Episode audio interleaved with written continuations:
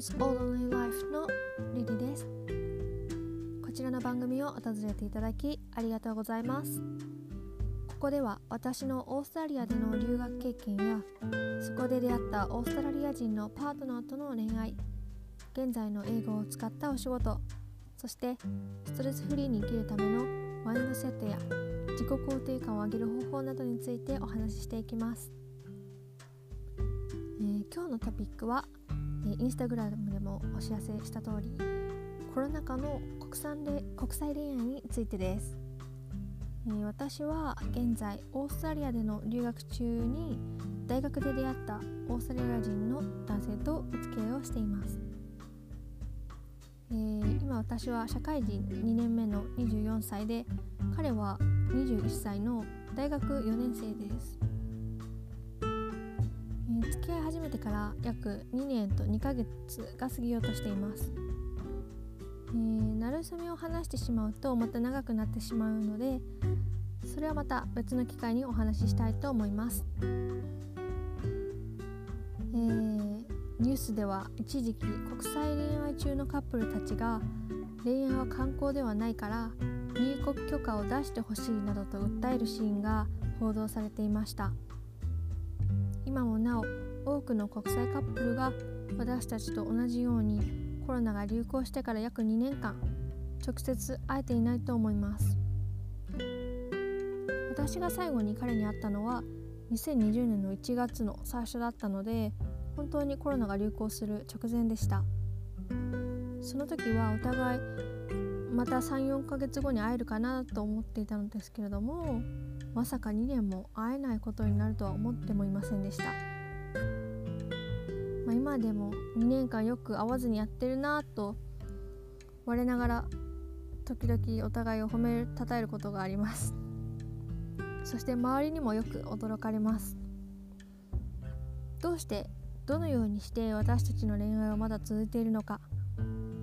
日本国内外問わず遠距離恋愛をこれからも続けていきたいと考える人の参考になったらなと思います。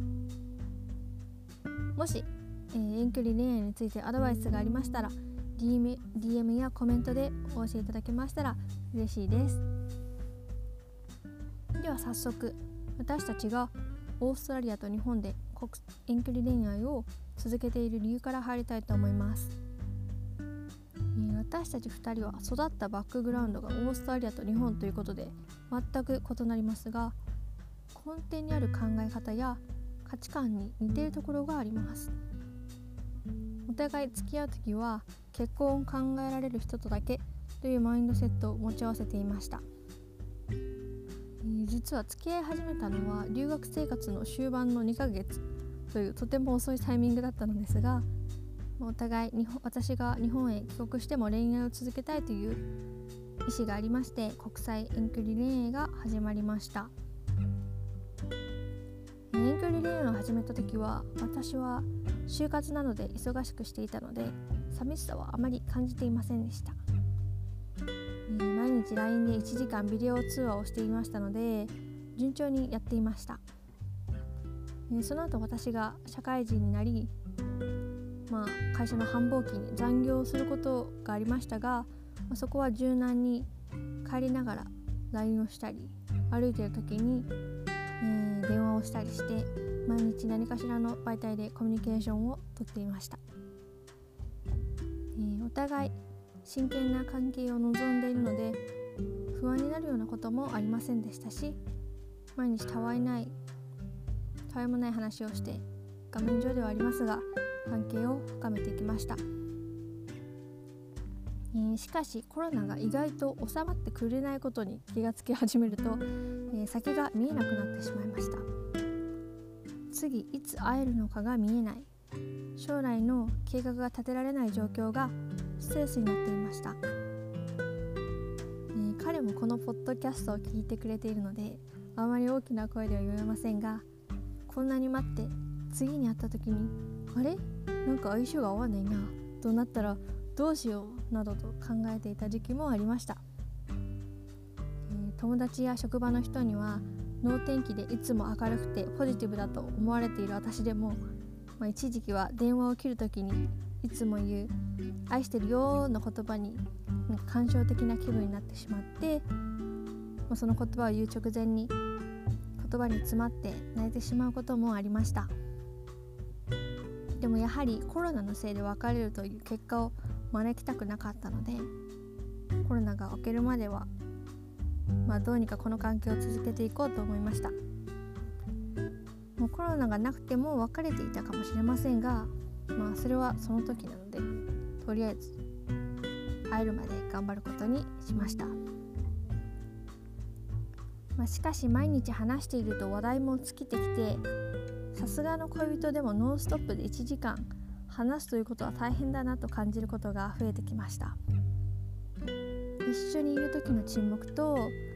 テレビ通話での沈黙はどこか違うと思います。やはり電話とかでは何か話さなければとプレッシャーを感じてしまうところが私にはありました。そして心のどこかで本当に相性の良い気の合うカップルなら毎日1時間楽しくぶっ続けで会話ができるのではないかと考えていたこともありました。私たちにはそれがだんだんと難しくなってきたから相性が悪いのだろうかとネガティブに考えてしまうこともありました。でも私には一人大親友がいるのですが彼女と毎日1時間話すことを考えるとさすがの親友でも毎日1時間盛り上がり続けるのはきついなと思ったので、まあ、ネガティブに考える必要はないなと思ってそういう思考をやめることができました、えー、そしてついこの間毎日 1, 時間話すルーティンを変えないかと提案しまして今週に5日話しています。もう付き合って2年も経ったので、まあ、週7が週5に減るくらいで仲が変わるわけではないかなと思ったのも今変化を起こした理由です。また最近私の会社の事情なんですけども部署部署移動がありまして8時5時の勤務時間が9時6時になったので、まあ、家に帰ってきてからの自由な時間が少なく感じ始めてまあなんだか仕事中心に感じてしまう生活が嫌になってしまったのもあります。まあ、自分の時間をちょっと多く作るために8時あ、えー、と週5に変えてもらいました、えー、毎日恋人に会えるの、まあ、電話で会えるのが当たり前になって内容が空っぽになることを防ぎたかったのもあります、まあ、冷たい人のように聞こえるかもしれませんがその会話1回に集中して話を充実させる方がいいかなと思いました。そんな私ですがいつも彼と電話をする時は必ず話すことリストを見ながら話しています。私は自分の記憶力に全く自信がないので会社で何か面白いこととか嬉しいことが起こったりしたらそれを忘れないようにメモをしたりニュースや何か景色でも何でもいいので自分が感じてそれを共有したいなと思ったことなどをメモしたりしています。また外に出かけたら写真を撮ったりして電話中に彼にそれを送りつけてそれについて話したりもしています、えー、また私は彼氏とお家でゲーム対戦をするということに憧れてましたのでつい最近やっと任天堂 switch を購入しまして一緒にマリオパーティーで対戦したりも時々しています。また、えー、ネットフリックスで見た面白かったドラマや映画について2人で語り合ったり YouTube で見つけた面白い動画好きな音楽をお互いに送り合ったりしています。時々サプライズで手紙をいきなり送ったりもします。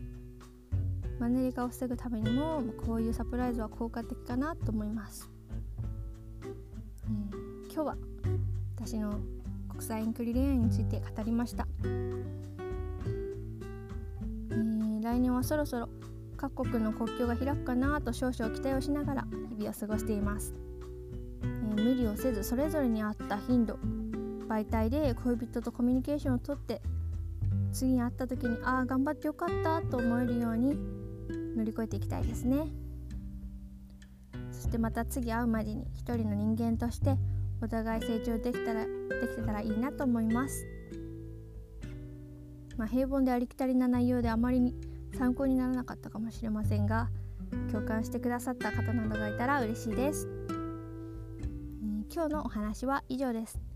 お聞きいただきありがとうございました。次の番組でお会いいたしましょう。さよなら。